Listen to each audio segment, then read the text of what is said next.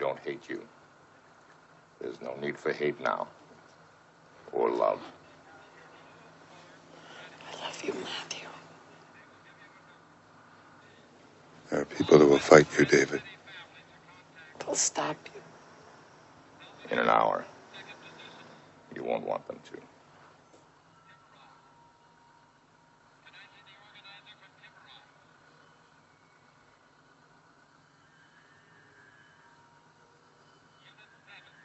Don't be trapped by old concepts. Matthew. You're evolving into a new life form. Come and watch.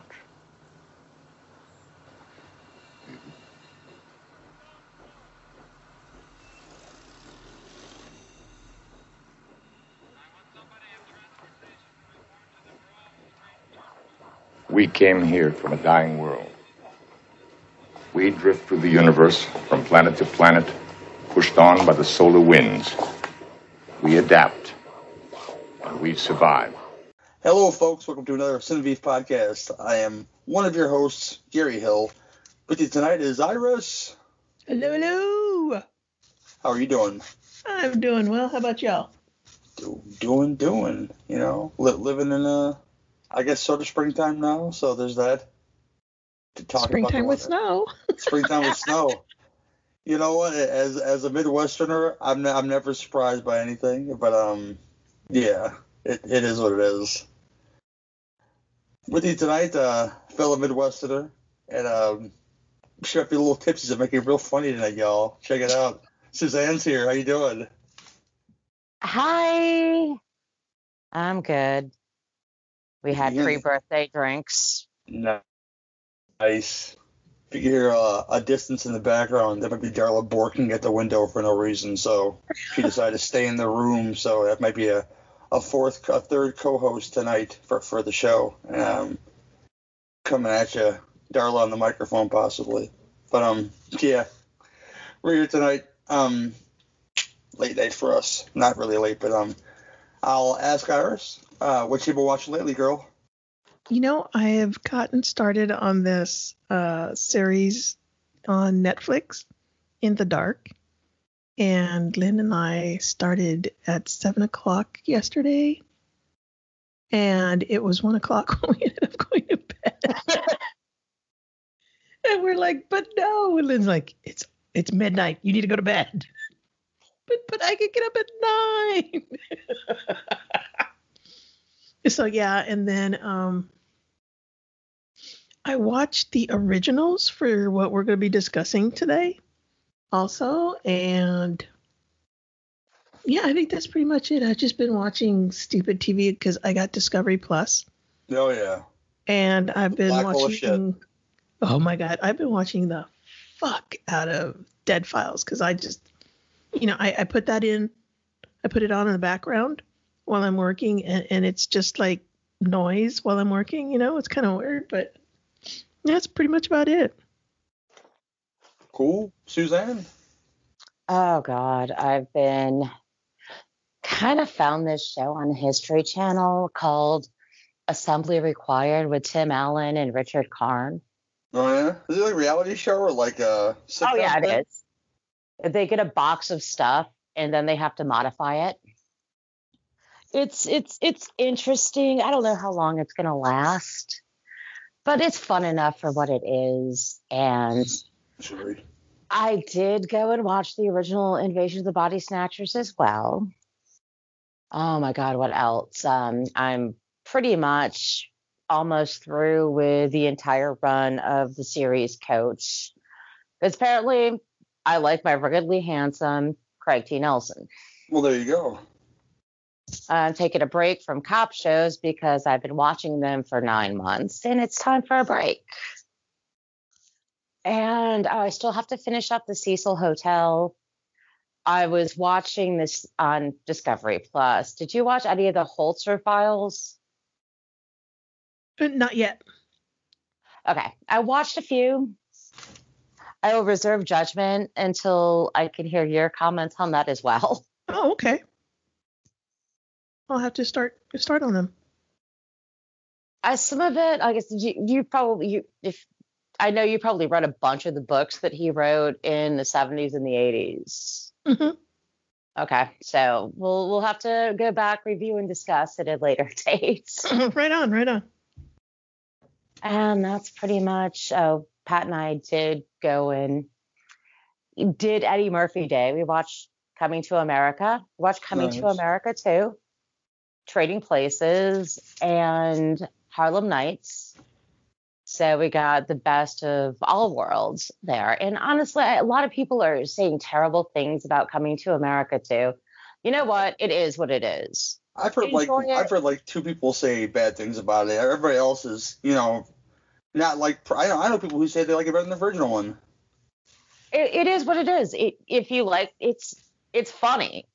It's just enjoy it for what it is. There, apparently everything has got to have some kind of social context now. Fuck that. Watch bit, a movie. Watch a movie and enjoy it. We'll leave it there. Uh, one thing I can recommend and go listen to Marc Maron's interview with um, Eddie Murphy. It's pretty good. He talks about it a little bit, but he talks about a lot of stuff. It's a real candid interview, so it's a lot of fun to listen to. Um, Eddie Eddie Murphy related. And Harlem, Harlem Nights is a film to cover one day because it's not a film that I enjoy a whole lot, but everybody's in it, so you kind of have to enjoy it. I mean, the the cast he assembled for that film is uh is pretty impressive, and uh, yeah, I, I you have to like it for that reason. Della Reese, man, come on, you know, Oh, I know that I'm not going to go start doing that line. oh, so good, it's so good. I mean, you had you had the best comedy minds of what 40 years, possibly 50 in that movie, and it's not a flat out comedy. There's it's it tells a good story. Oh yeah, for sure. Uh, anything else, Suzanne? Oh no, that's it. Well, I watched I've watched a lot of How I Met Your Mother lately because I um never really finished the series. I've been rewatching on Amazon Prime. I, I like the show. I, I I appreciate a lot of the stuff it does. I I can get genuine laughs out of it. I can see why Neil Patrick Harris became a star again because he is uh he's a star of that show. I can tell you right now. I I enjoy him and uh so there's that. I uh have been watching Superman and Lois on on, on the, the CW. Didn't think I'd be into it too much because of his involvement with the Supergirl TV show, which I dislike very much. But um, I really dig it, and um, I had asked some questions to some people to say, hey, why, how, how, and why could they have kids? But somebody told me that they have kids a certain way, and you guys can look it yourself. It's got something to do with them making love in the boom boom room and the and the, the lost city of Kandor. Um, if I have to explain it to you, that that's that's the city that was saved from Krypton when it when it exploded. Okay, but um, yes, that's the thing in the Superman lore. Um, besides that, I watched I watched some random stuff. I, I watched since our our mutual friend made a Dolph Lundgren folder on on, on his his uh, account. I watched a couple bad Dolph Lundgren films. You realize how many bad ones there are. I watched one called Detention that was um basically he was a, he was once a mercenary but now a history teacher. And for some reason, drug dealers take over a school that has like six kids in it that are there in detention. So it's kind of like like uh um I don't even know how to explain it. Like a terrorist plot type movie, but they're looking for drugs that police seized, like like mixed with um the Breakfast Club. So it's one of those. It, it's not badly shot because it's made by the same guy made like Iron Eagle and stuff like that.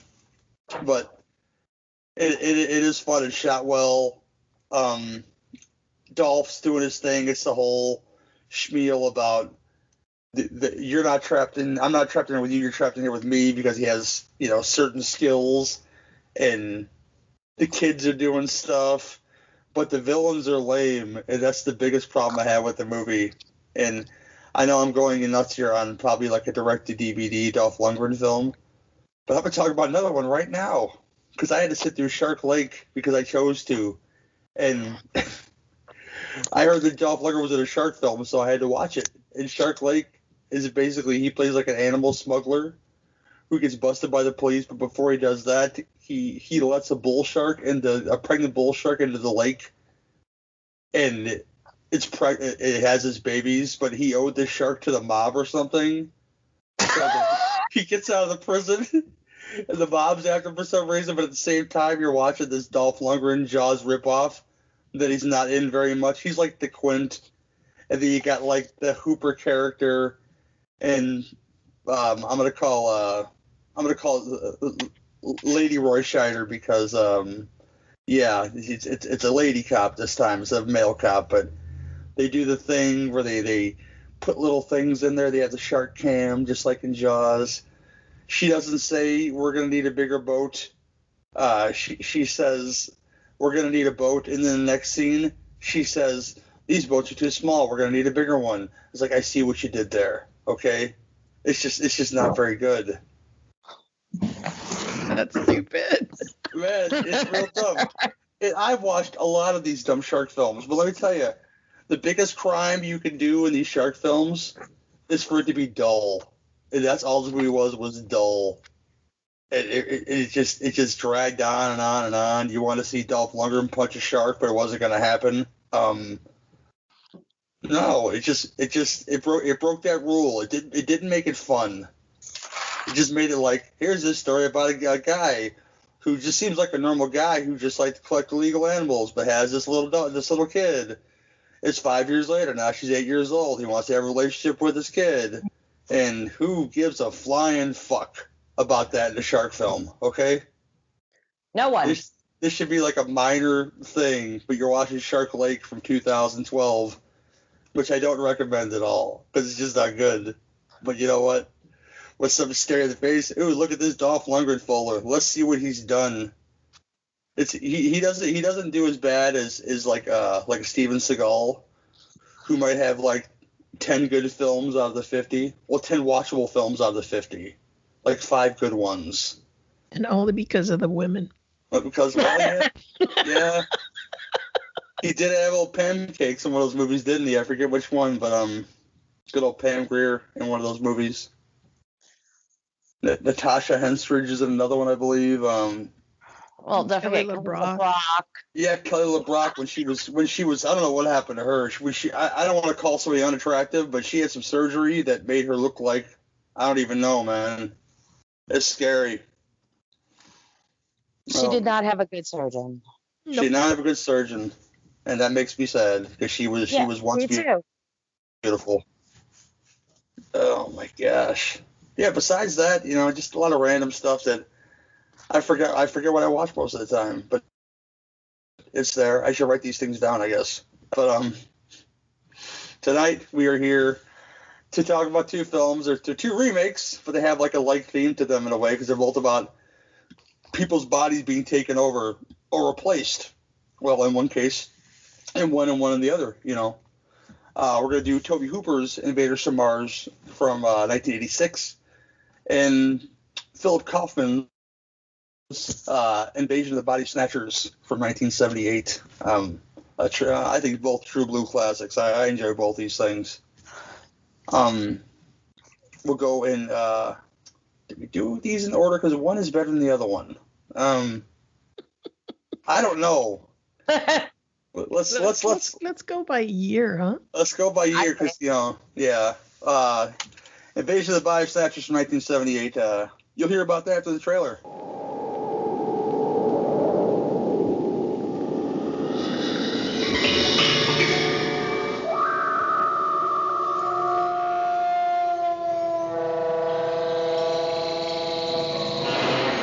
They come from a dying world. They drift through the universe, pushed on by the solar winds. They adapt, and they survive. The function of all life is survival. Sleep. Sleep. Sleep. From deep space. Sleep. The seed is planted. Sleep. Sleep. Terror grows. Sleep. Matthew! Matthew! Matthew! Like the others. Elizabeth! Wake up.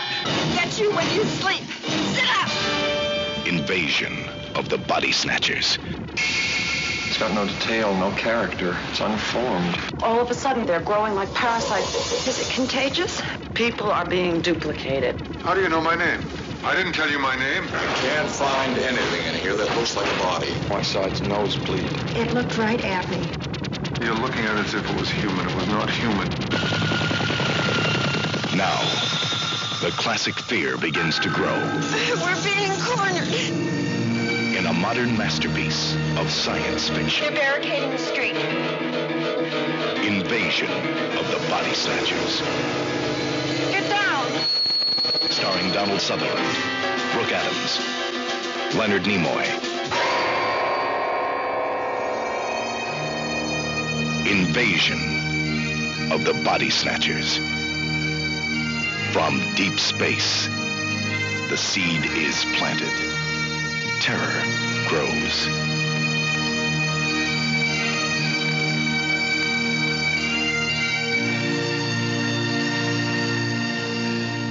Invasion of the Body Snatchers from 1978.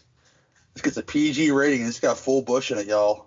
That's all I'm saying about this movie. I don't know how, I don't know how that happened, but I'm just throwing it out there. Um, yeah, if you know the story of this one, it's a remake of the 1950 something version of it. Uh, when space seeds drift to Earth from space, mysterious pods begin to grow and invade San Francisco, California, where they replicate the residents into emotionless automatons, one body at a time. Uh, this is an all-star cast. Uh, Donald Sutherland. Uh, it is Afro to Glory. Uh, Brooke Adams. It was wonderful. I, I love that, that that Donald Sutherland hair back in the day. Uh, young, young Jeff Goldblum. Veronica Cartwright uh, competing with Donald Sutherland on the ugly, crying in this movie because let me tell you, it's amazing. Uh, Leonard Nimoy, of course. Art Hindle shows up. Uh, Kevin McCarthy shows up, which we'll talk about that because it, it makes me sad. Just just one line in the movie just ruins that this is canon, and it makes me very very sad. Um, by, by Philip Kaufman, um, and uh, the dog is making noise now, so listen to that, y'all. But what uh, we'll get to this first, and I'll kick it to Suzanne first and ask her what she thinks of this one. She loves remakes. I gotta hear about this one. Yeah. Uh, No, the, these remakes came out back in the day when they were updating movies from the 40s and the 50s, movies that could seriously use a good update. Now it's like, okay, it's five years old. Fuck it, let's remake it. That's why I hate remakes. This one, funny story. This is one of the few movies that my mother was very dead, dead set against me ever watching because she started watching it and it really upset her.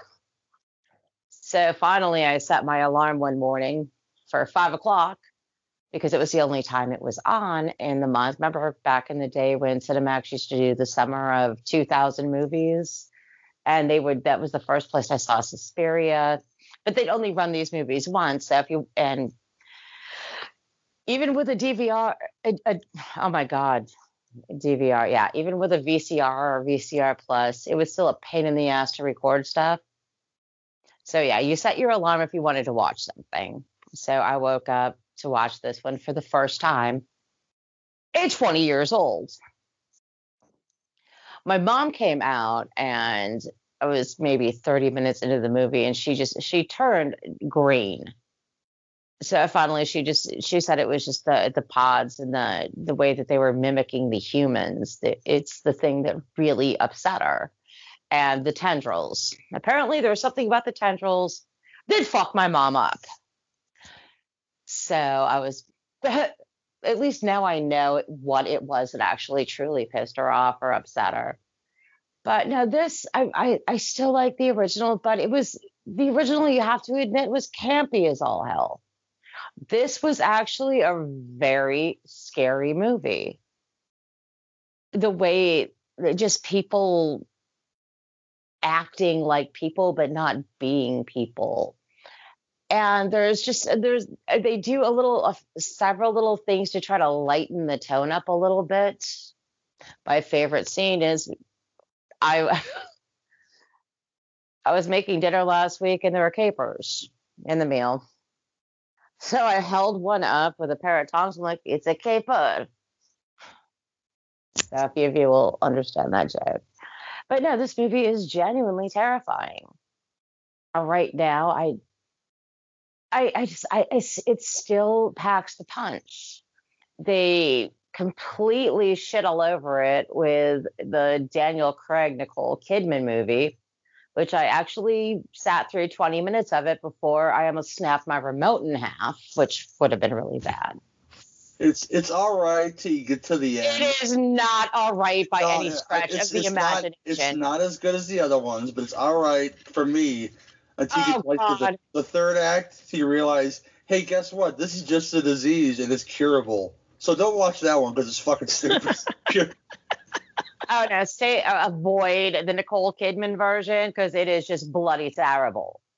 The Abel, it was Abel Ferrara that did um, Body Snatchers, right? Y- yeah, and I'll, I'll defend that one because I love that one. You know, I didn't. I actually caught that movie before I knew what it was, and I actually kind of liked it until I found out what it was, and then I It's, it's my kind of got second. about it. It's my second favorite one. and I'll tell you why. Okay. And th- this one, they kind of assume you saw that original one, so there's there's there's el- a lot of elements of the original one in there. In Body Snatchers from like '93, I think it is, they they they don't play games. It's kind of like the new Spider-Man, where they don't explain to you that Uncle Ben got shot and and uh, you don't need to see Bruce Wayne's parents die again. They're fully aware that when you went to watch Body Snatchers, that you've seen other Body Snatchers movies in the past, so they don't waste your time because it gets going within like 20 minutes. Like ramps up that suspense that fast. So I got to give it to Abel Ferrara on that one. You know, like I don't. I didn't know what it was. I was like, wow, this reminds me of Body Snatchers.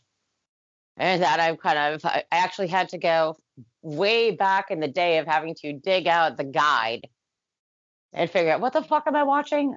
It's Body Snatchers. Son of a Body bitch! Snatchers. I call it Body Snatchers. No, it is Body Snatchers. I, you know, I, I just, I didn't always hate remakes. I hate what they've become. This one, I, like I said, I did, I did watch the original a few days before I watched the 78 again.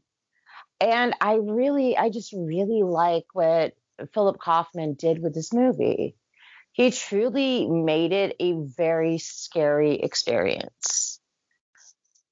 I I mean trying to band together with your friends, figuring out who's who, what you're doing and I've always just been a big big fan of this movie and I still I, have to admit watching it I'm absolutely shocked it's a PG movie because oh my god you've got you've got boobs and tendrils.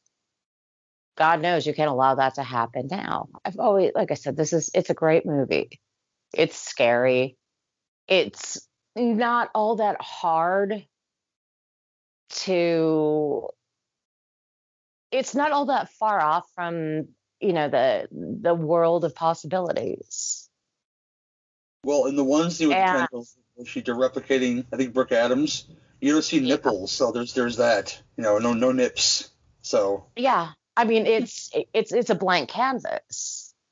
But the, like I said, this movie is since I was able to watch it to my mother's uh, unhappiness at 20. I'm I this is why I, I like to see some of the like I said, the movies from the 40s and 50s get a bit of an update. You don't need to redo A Nightmare on Elm Street. It was done perfectly the first time. Everything you do afterward just makes you look like an idiot. Well, to be fair, in that one and the thing, the thing uh, prequel, you know, there was heavy studio interference from what they actually wanted to do. So I would love to see the version of the film that they wanted to do. No, John Carpenter nailed the thing perfectly because It, They it wasn't. followed It was. It was a prequel. better, Though. If you watch, if you watch, it's a prequel though. So that's not a sequel. I mean, not not a remake though. Oh no, I actually have someone say, "Well, I can make Prometheus your favorite movie." I'm like, "No, you can't." You know, well, what? I'll give Prometheus one thing. It's a beautiful film to watch, but it's just not a good yeah, movie. it is. It's That not a good movie. Gorgeous. Oh, like I said, I've I I do appreciate this movie. I love it. I'm not gonna I'm not gonna go off on my.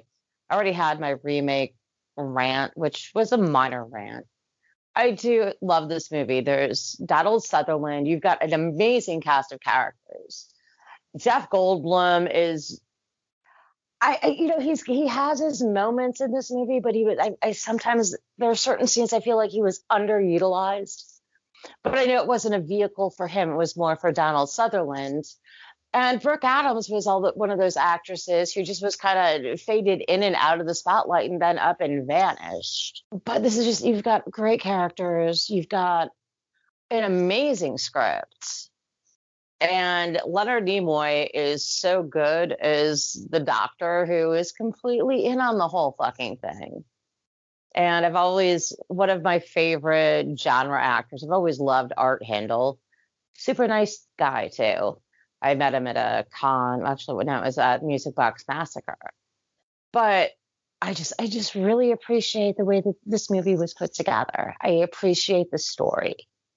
I think they did it justice. I know you're bummed about Kevin McCarthy. I was just happy to see him in it. It was like the first time I watched the movie, I was like, oh my God, he was in the original. Oh, no, when they, it was like a real throwaway thing. Like when, when they're when they're at no, when it's, that's not not not saying it's a throwaway thing. When he shows up though, you're really excited because you assume this madman has been running the streets for the past 20 years and he's still alive. And but when you get to the part, I think when, when they're shipping the pods and they they have the the outside of the loudspeaker, when they say the words Santa Mira, which was the original town in, in the the original '50s one, you get so sad that it's not canon. That this madman has not been running the streets for the past 20 years, you know. But um, I get so sad when I hear that. I was like, oh man, that blows. You know, it's just a cameo. I'm sure when it comes back around, I will have a few more words to say, but I'm just going to leave it there for right now. Oh, good. Uh, Iris.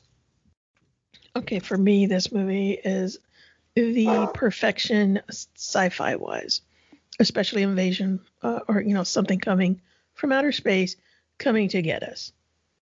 I think this is perfection. Like um, Suzanne was saying, the cast is amazing. And what I like about this is that you actually get invested in these characters, whether it's Bellicec or Nancy. And Nancy's character, you know, Veronica Cartwright, her character, I think, is probably one of the most amazing ones because she does not appear very often. And at some point, you're like, she's lost. And then all of a sudden, she is the badass who has survived everyone. So, uh, no, you know, I I love Nancy Bellicec's char- that character there, and of course, you know, you got Donald Sutherland's character. Completely invested in him, and a little bit of Elizabeth, you know, Driscoll or Brooke Adams. Um, like you guys were saying, you know, she faded in and out, faded in and out, then just disappeared. She wasn't much of somebody that you were like, oh wow, look who's on the screen but her character, the character itself, was very believable, and I really, really enjoyed just watching the dynamics between her and Donald Sutherland because you can't see that chemistry, whether you know you you were thinking they were going to get together or not. Um, as for McCarthy, me personally, I love that scene. To me, that is the yeah. perfect scene because whether I hear Santa Mira when they're, you know, moving pods all over the place, when I see him and he gets hit by the car because you know poor guy has been running for all these years. I was, I was hoping, I was hoping so hard that it was going to be a thing, but yeah, it's you know, it's a it's a real it's a real minor bitch. It really is, you know. it, it is. Well, you know, I get it, but it's such a beautiful nod to the movie itself and then to have um, uh, the director be, uh, you know, Don Siegel is the cab driver. Mm-hmm. You know that that was pretty awesome too. Um, we did see BB and VC did this like a couple of episodes ago, and you know, I, I don't know what more to say about this movie. This movie is just perfection. I love it. Uh, you know, it's it slows down a little bit for some peeps, but you know, it, it's a sci-fi movie. You have to build up that tension. You have to build up the characters so when the huge reveal comes, you're like, "Whoa, I knew it," or like, "Oh my god, I never suspected that," you know? And then it has to continue on. It has to keep you interested, and this movie does that. It keeps you interested the whole two fucking hours.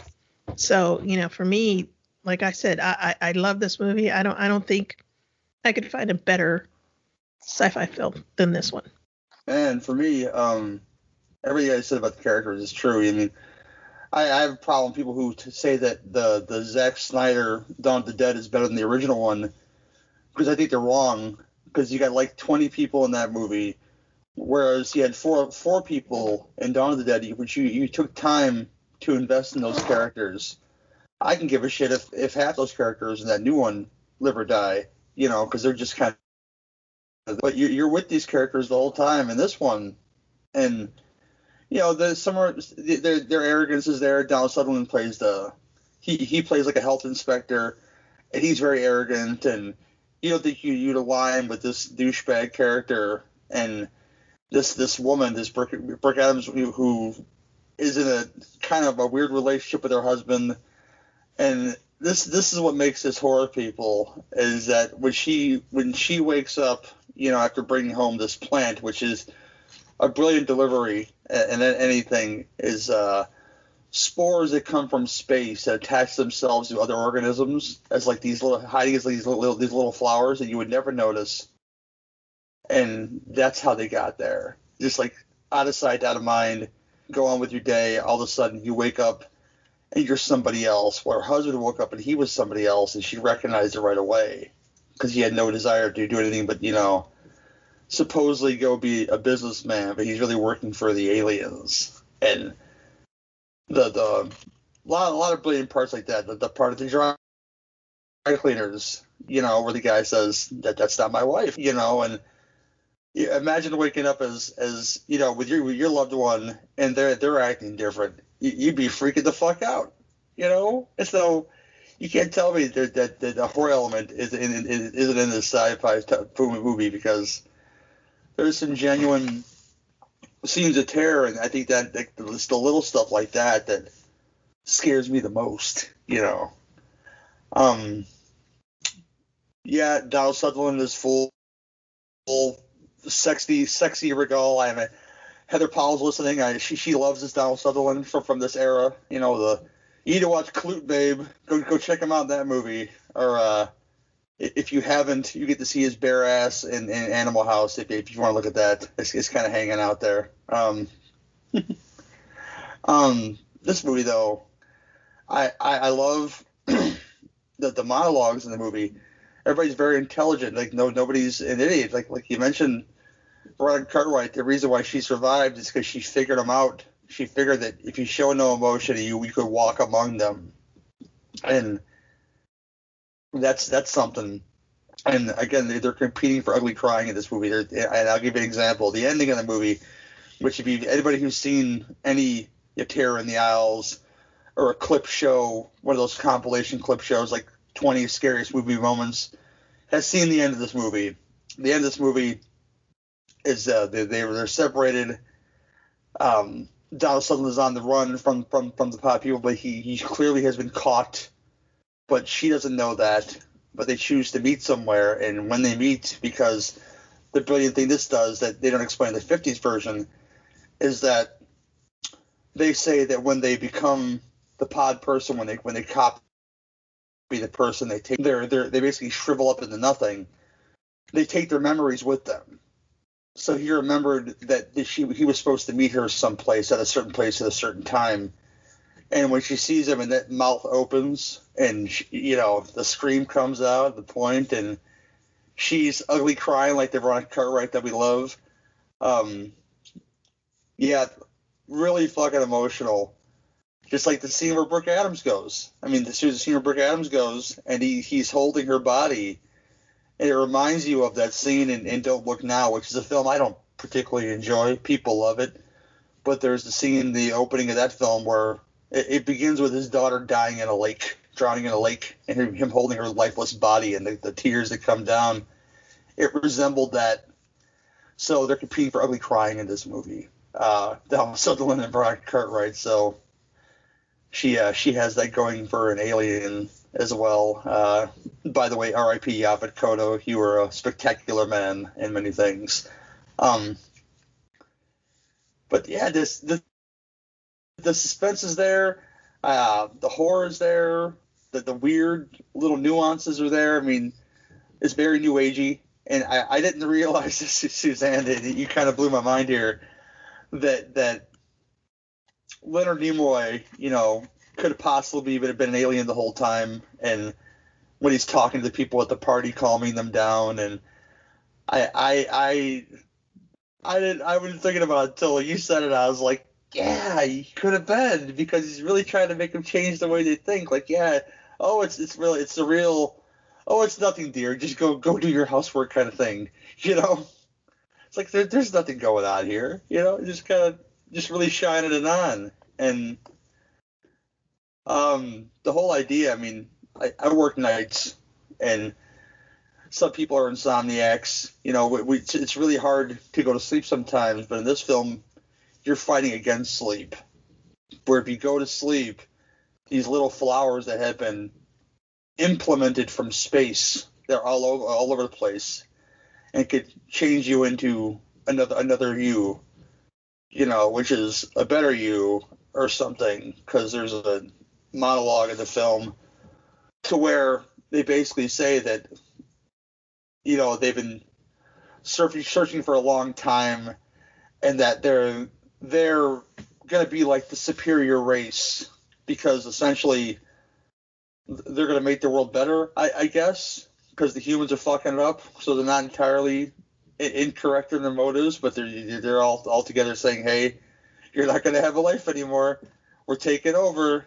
And I think the icing on the cake of this movie though is the the, the, the end credits because after after you see you know the big ending that everybody knows, there's no music. It's just silence in the credits, and you just watch it because you know what? It's totally emotionless. There's nothing going on. The aliens have won, so why would there be music or anything in these end credits? It's just silence. And I don't know any other film that would have done that.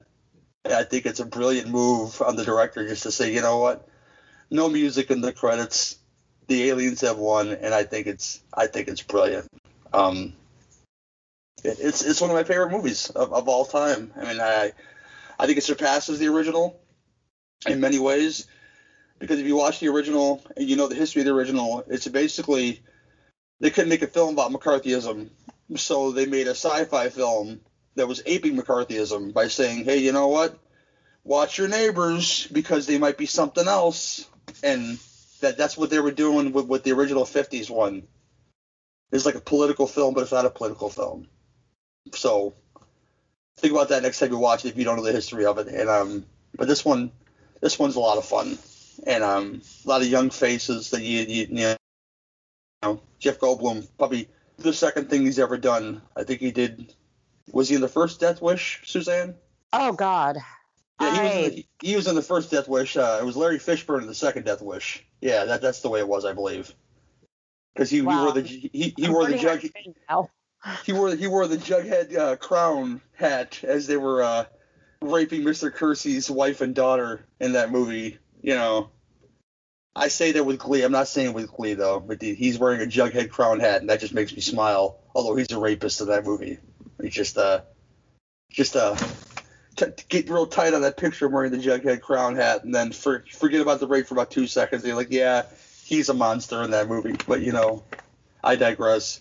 This is a great movie, as is Death Wish. But um, we're gonna talk about Death Wish. But um, if you haven't seen it, go go check it out. Go go go check out this one, original one, and um, and Body Snatchers. Don't watch the Invasion though, because it's fucking terrible that's about it for me. Um, Iris, anything else you want to say about it? What do you give it one to ten?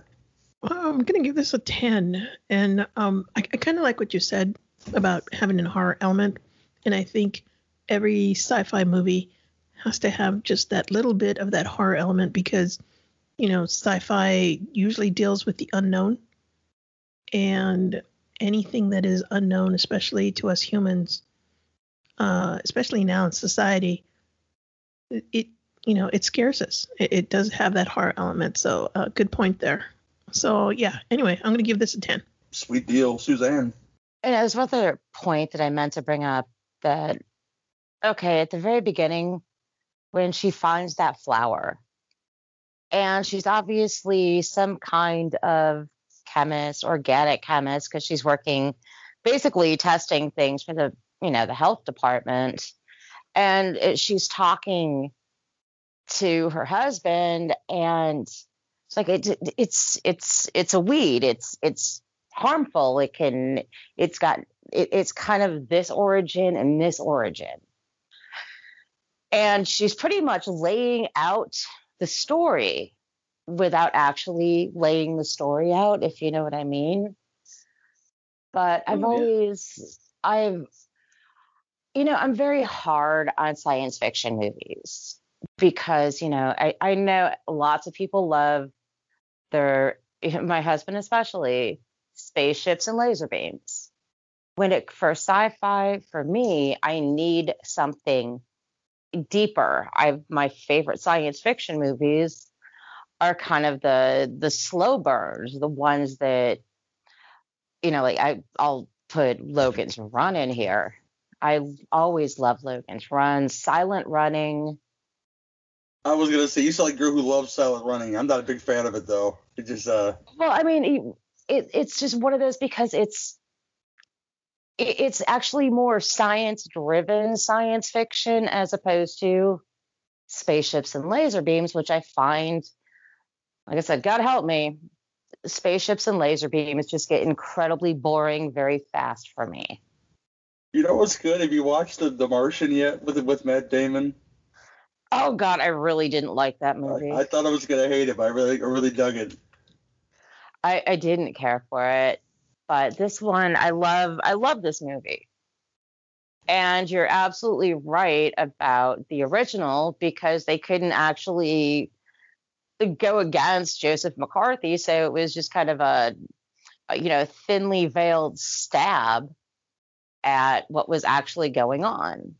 And this is always going to be a straight up 10 for me. It is in my top favorite movies of all time because it is, it's incredibly scary.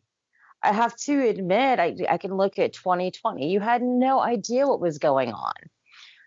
2020 is a science fiction film, and somehow we all managed to survive it.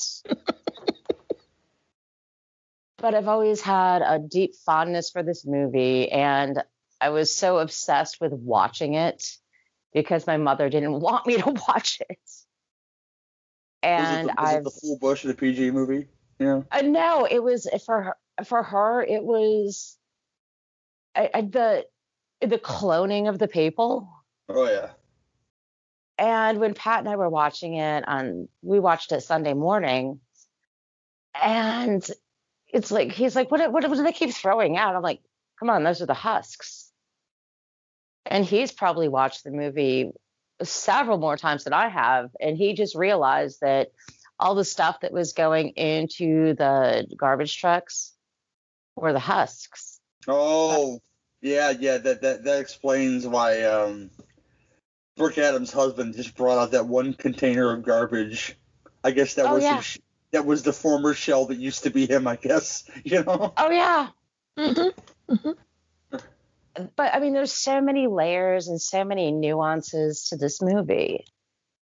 I, I, I just I cannot. It's one of those movies I just can't recommend enough to people because it it for me it plays more horror than science fiction, just because of just the the the the raw emotion of realizing that the people around you are not who you think they are.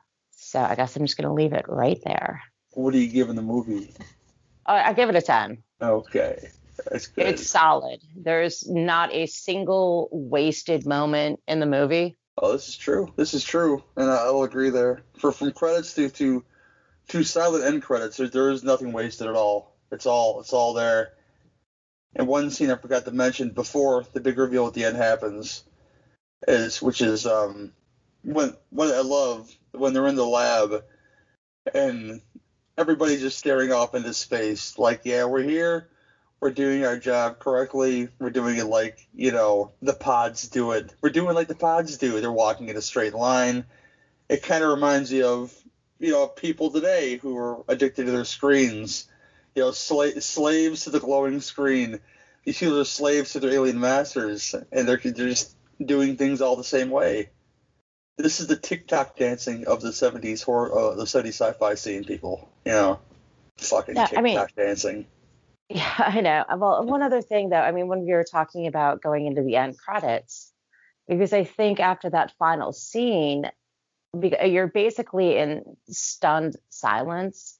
And if they had gone into some kind of music score for the credits at the end, I think it would have lessened the impact of the movie.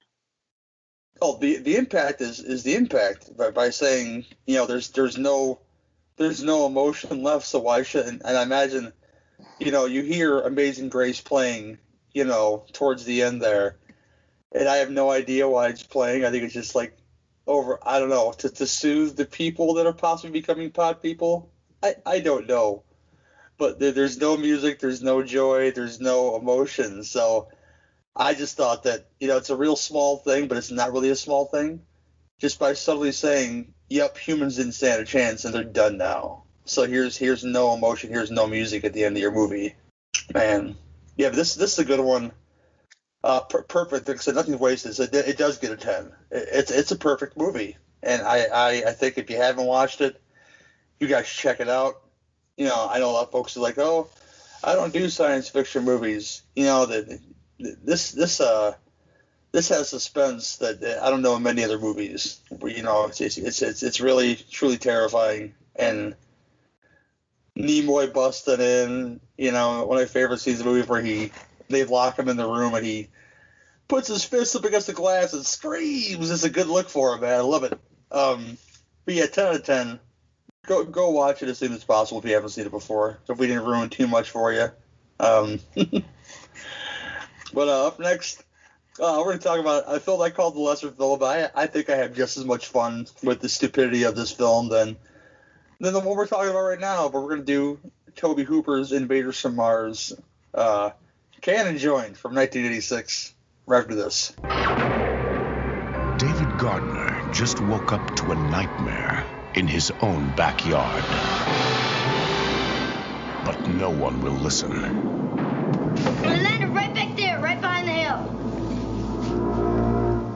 Ah. No one will believe. I told you he needs psychiatric help. And soon, no one will be left. Dad? Are you okay, Dad? Fine. Because something strange is happening to the people of Willow Creek. Everything's fine now. And David Gardner is about to find out why. David! I'm gonna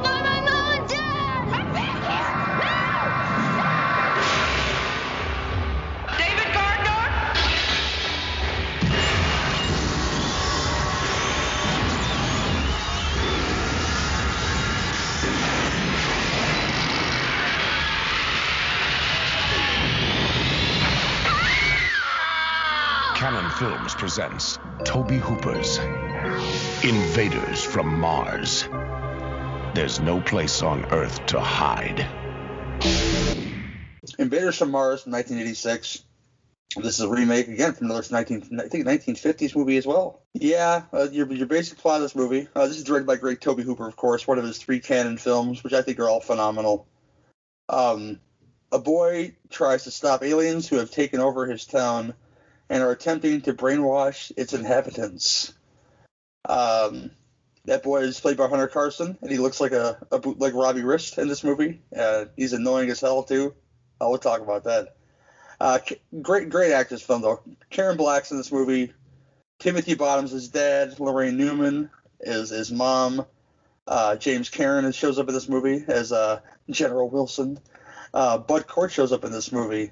Uh, Louise Fletcher as uh, his evil teacher. I think she's great.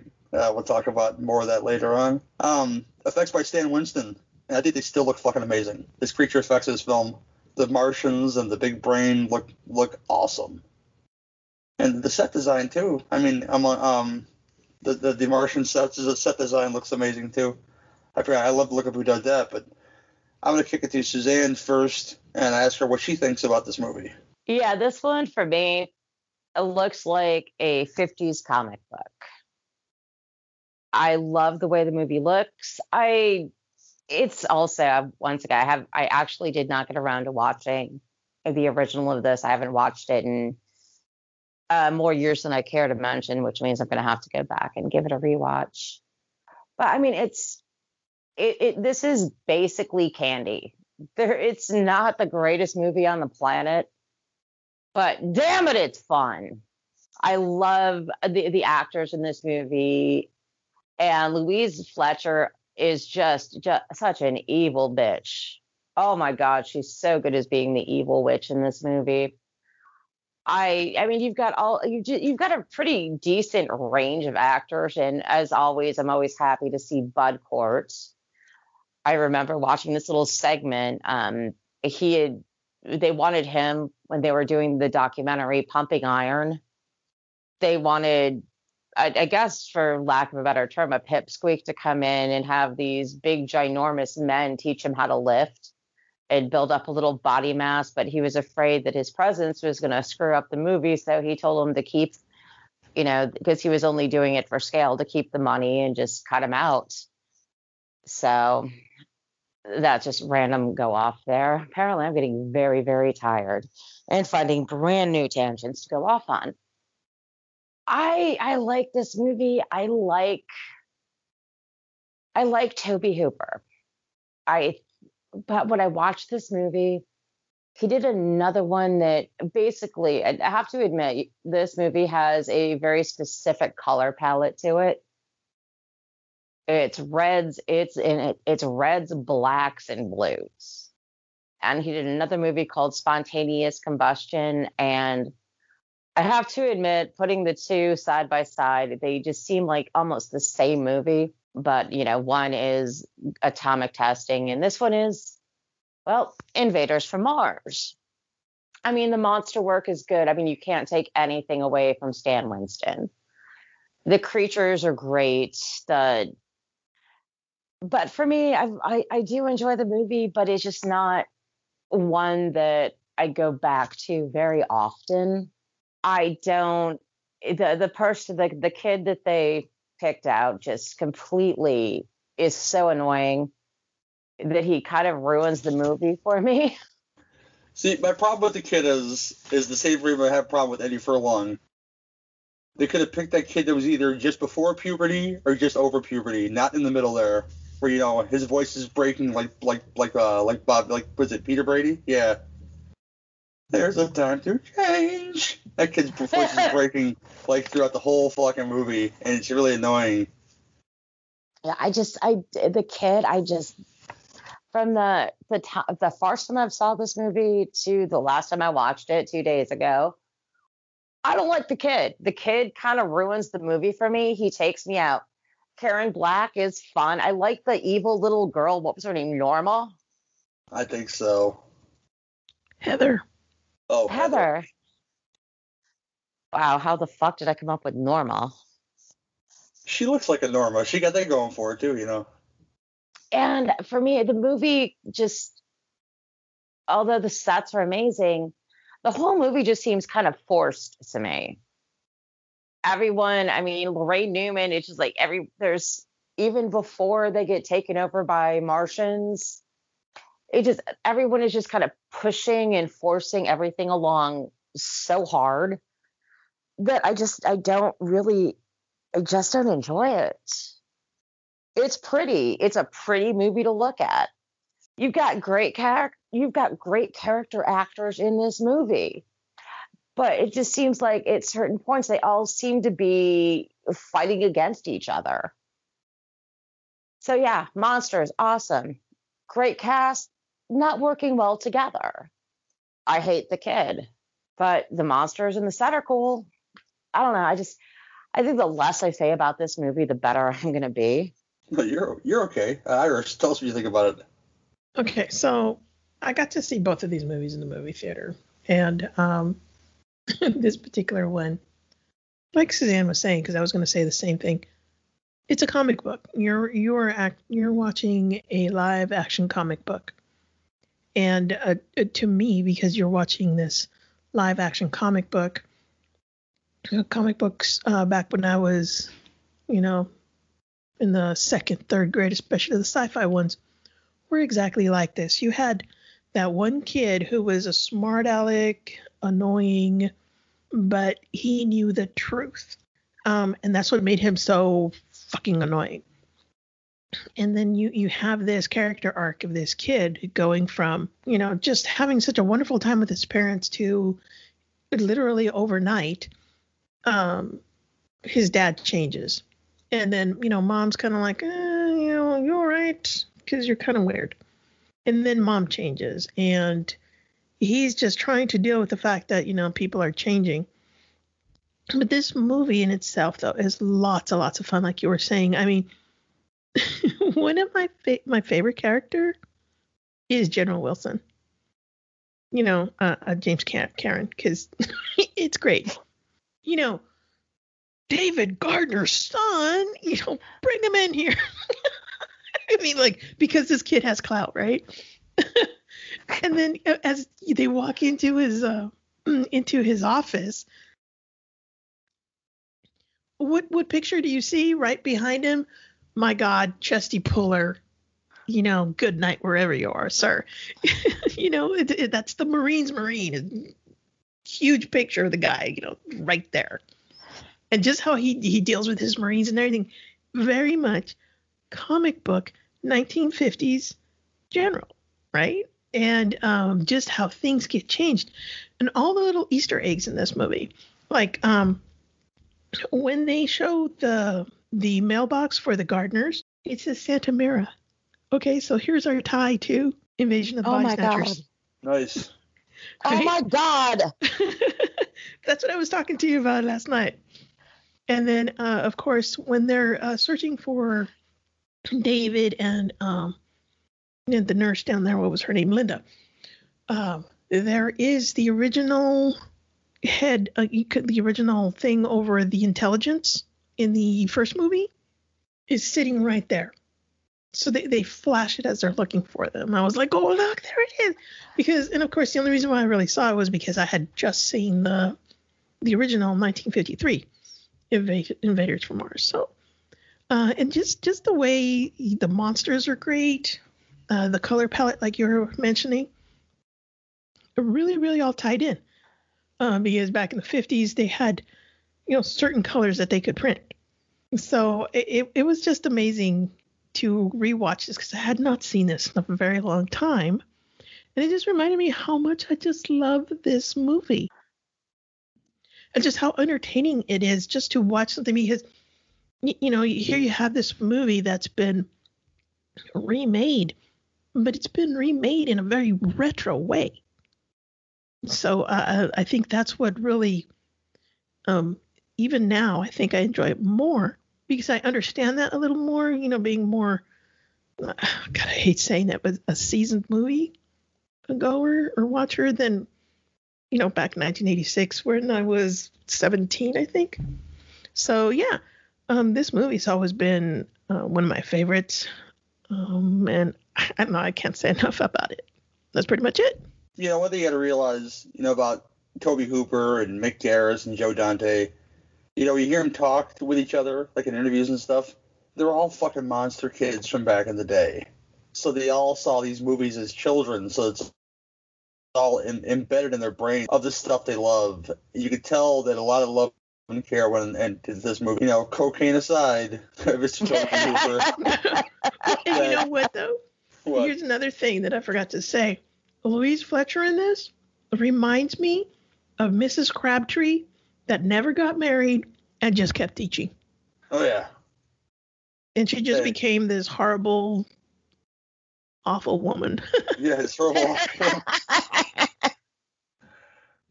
yeah, yeah, but you can tell a lot of love and care when the the sets, the set designs. Uh, the guy that, that did the set designs, I forget Leslie something.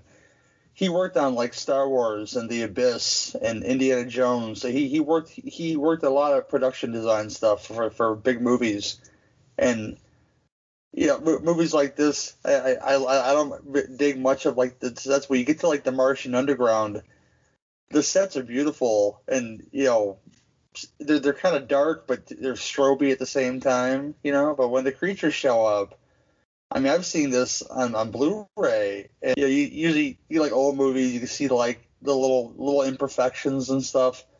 There's no imperfections in these creatures. They walk around, they look fluid, you know. They're they're they're laughing. They got big teeth and gross looking, and um, but yeah, they look amazing. And that's really takes it takes you back to this film. Like, look how look how fucking good these creatures still look today, because a lot of them aren't going to look as good if you watch another Stan Winston uh, vehicle, uh, Pumpkinhead, there's a reason why they only shot Pumpkinhead certain ways.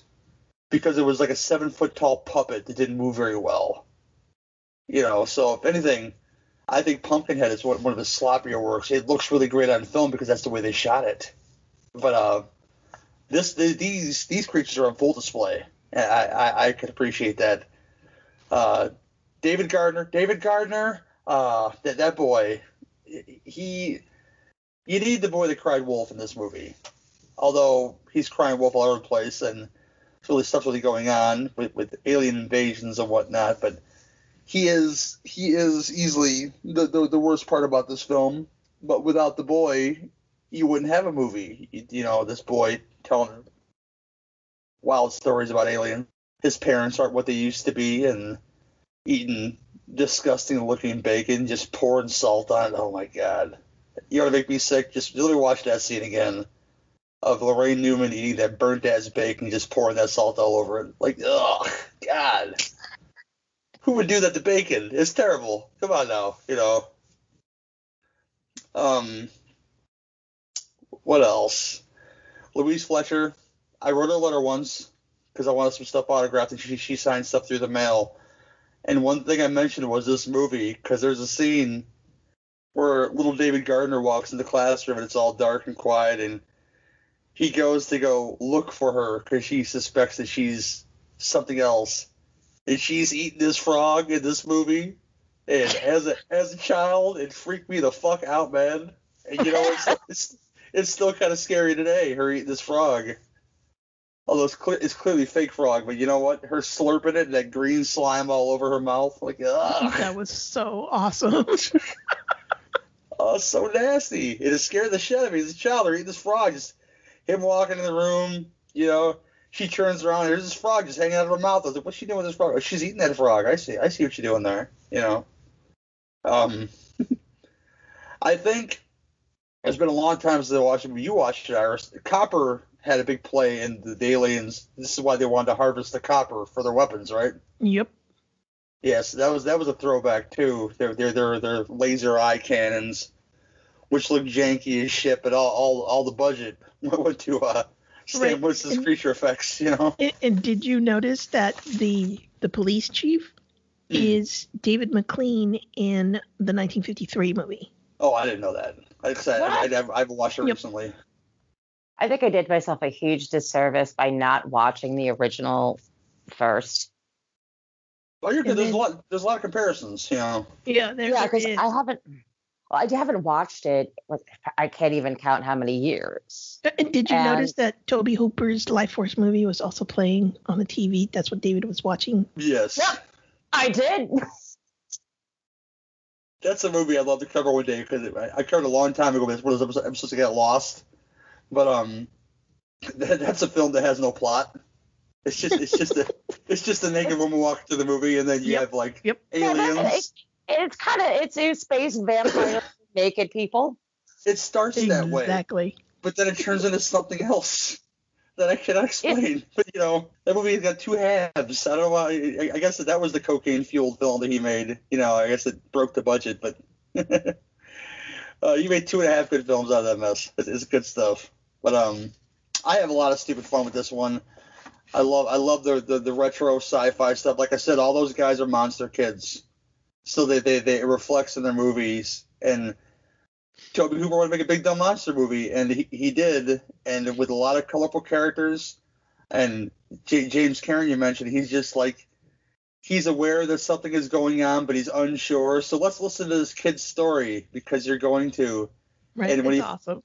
When he finds out, he's gonna spring into action and bring the whole goddamn army with him. I love it. You know, Marines, Marines, Marines, Marines. the Marines. I'm sorry, brings the whole Northern Marines with him. Let's go underground in this fucking crazy place we know nothing about. We're gonna kill some fucking aliens. You know, it's fucking crazy. But, um, Rinaldi, not you. so good. He's so he puts his whole soul into it, man. I missed that. Man. I got to meet him one time, and he was just like a joy to talk to, James Karen. But yeah, this is just a fun sci-fi action movie with a kid character you can dismiss and still enjoy the movie. I can't say the same thing about T2. I'm sorry. As as a kid, I had a lot of fun watching it. Like, wow, this kid's riding a motorcycle. It's really cool. But you watch it as a grown up, and, and I'm listening. I'm talking to you people out there that love that movie. Watch it as a grown up, and just just notice how much that kid takes you out of the movie. It's it's plentiful. Okay, should have bumped that fucking kid off before, way before that that new movie, man. Fuck John Connor, leader of the revolution. oh my gosh. Terminator's side, John Connor side. I have did and and once had fun with this movie, and I still do. And um, I'm gonna kick it back to Suzanne and ask her anything else she want to say about the movie, and what does she give one to ten? Oh God, I, I know I'm probably being incredibly harsh on it. I really wish I'd had a a little extra time to go watch the original before I watched this one, like I did with Body Snatchers. But like I said, I just I he did a better comic booky movie, Tobe Hooper. It was called Spontaneous Combustion. Very few people have heard of it. I enjoy it. But this one, like I said, I think at the time I saw it the first time, it was what 1986. I was 14 at this point. I was on to a Nightmare on Elm Street, and it just came off as a little. I I, I don't know. I just I've, I have to admit I enjoy it more now than I did when I first saw it. I can't I, I don't I can't shit talk it. It just Uh, for me it just seemed like there were so many different bits playing against each other that it it kind of it just doesn't work as well for me. And I know going in the comic booky vein, of course this kid's gonna have carte blanche with a freaking general at a NASA site. Of course the kid's getting in without having like 87 guns pointed at him and Linda. Well, he, he mentioned that he, he talked he talked to the general like the day before or something, so it's not like he didn't know each other. Oh yeah, but uh, oh yeah, the day before, like the general's gonna remember David Gardner, even though they shoved David Gardner's name down our throat a hundred times. But I don't, like I said, I don't want to trash the movie because there's parts of it I like. It's a beautiful movie to look at. It is straight up a 1950s a Technicolor comic book. The creatures are awesome. Stan Winston, above reproach as always. So I've, I feel like I'm going to rate it lower here, and I'm I want to I, I am gonna I'll, I will probably amend this after I go and watch the original and this one again, but I'm pretty much at a six. Okay. Uh, Iris. Okay, so I'm gonna give this one a nine because this is I- exactly the kind of fun movies I love. You know, I don't blame you in I- the bit- the slightest. I was also, you know, a sci-fi monster kid. I grew up watching these movies, and when I saw some, when I saw this in the movie theater, it just it, it put me right back in front of the TV black and white movies, or you know, looking at the the old comic books that I would find at the library. It, it, it was just great. And another thing I forgot to mention um, at the end when um, David realizes that it's it's all a dream. Oops, spoilers. Laraine Newman go, you know, go, drops into her Conehead character. We are no aliens. You know, I was like, love it was I love it cracking so up. much. Yep. Oh god, yeah, that so was hard. great. So yeah, I mean, this movie is. I'm glad I got to see it again because I can't wait to sit down with the little man and watch this movie because I know he's gonna love it too. Well, he'll dig it. Yeah. So yeah, nine for this one. Uh, I, forgot, I didn't mention I saw on the IMDb uh, facts that the the boy um, Hunter Car- Hunter Carson is uh, the actual son of Karen Black. So they were what mother and son playing the movie. Yeah, he said in the in the credits there. And uh, another thing about the, the the drone the drone aliens as they call them, they used two in the movie, so there was they had a whole bunch of them. But they they were ran by like puppets. They had somebody in the front and somebody in the background of that thing. So I thought that was a pretty cool aspect. They're actual puppets, you know, with people inside. I, I love wow, that. That's incredible. That is. I love amazing. that. Um. Yeah, and um, it, that's that's about it, man. I love the film though, and I, I think it's genuinely, you know, it's it's just it's there's enough horror elements, of sci-fi elements, but there's enough to laugh at too because it's just silly, and I, I, want to like scream at the top of my lungs when my cousin's kids got a line and say one two three four five and see what they do, you know. I do it in the Louise Fletcher voice though, because she had a streak, didn't she? You know, she she uh just playing like mean people. I, I love it. Yeah, she's a very lovely person though. You had a good old Nurse Ratched. You had the, the grandmother in the original Flowers of the Attic movie, which I, I which is where I found she was the most terrifying for me. Was when I watched that movie, like wow, she poisoned them children. It's fucking terrible. Know? she's a fucking terrible person. If I met her in person, I might start freaking out. But I, I felt that way about many people. Like, yeah, n- not really. Angus Scrimm, you know, a big imposing dude, you know, gonna take over the world. But Angus Scrimm as a person, he's a hell of a nice guy. He's no longer with us, but he's a nice guy. Um, yeah, it's it's an eight at least. I, I have I, I had just as much fun with this film every time I watch it, and it's got a fuck you ending. You gotta love that. By the way, starting all over again, kid. It's good stuff.